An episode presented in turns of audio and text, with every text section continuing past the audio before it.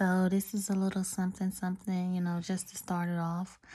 Um, I met this guy and, you know, we've been kicking it and everything's been great. So one night we was drinking and I got to tasting him. So when I got to tasting him, you know, I was sucking, you know, you know, grown folk stuff. And then when he nutted, he tasted like a piece of cake. So I started naming him Piece of Cake, and everything been so amazing. Like, he takes my breath away every time he touch my body. Like, it is so crazy. But you have to stay tuned for me to finish.